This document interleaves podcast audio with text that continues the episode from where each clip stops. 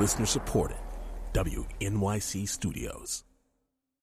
I'm Eddie Robinson. It's Monday, August 29th, and it's time for WQXR's Washington Report Online. David Sanger joins us now. He's the chief Washington correspondent for the New York Times. Good morning, David. Morning, Eddie. David, the hurricane turned out to be less damaging than expected, except in Philadelphia and Vermont, and the federal and state governments seemed better prepared than anyone expected. Have the lessons of Katrina been learned?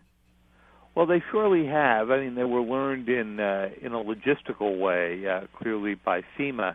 They were learned in a political way by President Obama, who came back a little bit early from his vacation in Martha's Vineyard and then made sure that he was seen right at the FEMA headquarters and on television very regularly.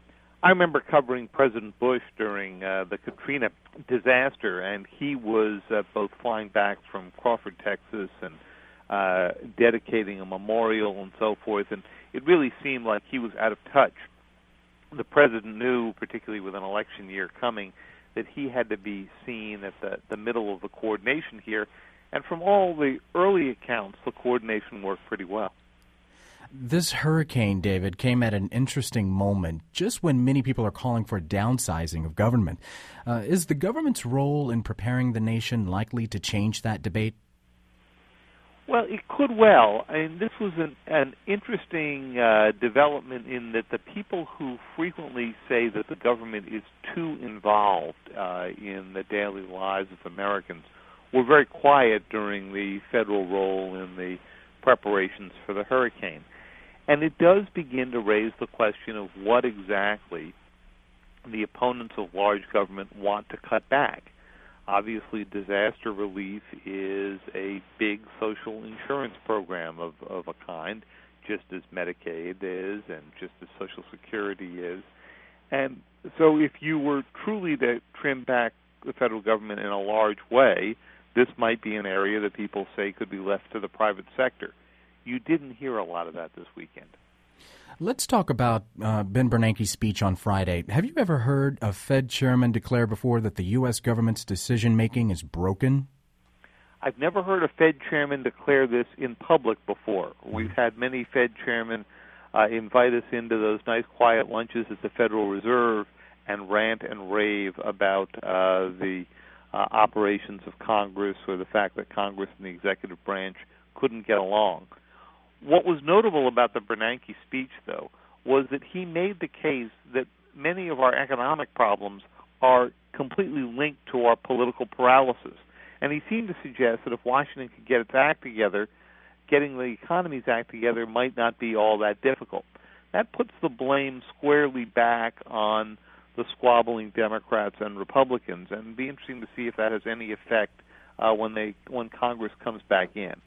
David, let's switch gears and talk about Libya for a moment. No one can find Gaddafi, but they sure found his mansions, his underground TV studio, his daughter's fully equipped spa. I mean, what have we learned about Muammar Gaddafi?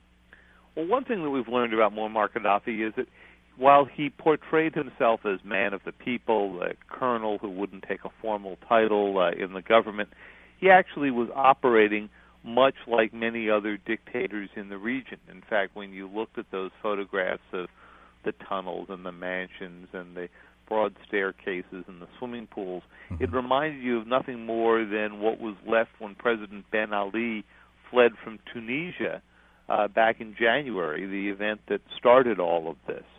And so you discovered that Gaddafi was, if anything, sort of your run-of-the-mill authoritarian, although one who was much more vicious than I think many people believed, even in Libya at the time. He covered that up with the sort of clown act that he was doing and with the with his adherence to the Green Book, the book that was supposed to give guidance for everything. Apparently one of the things it gives guidance to is how to stay on the lam, because he's done that pretty successfully.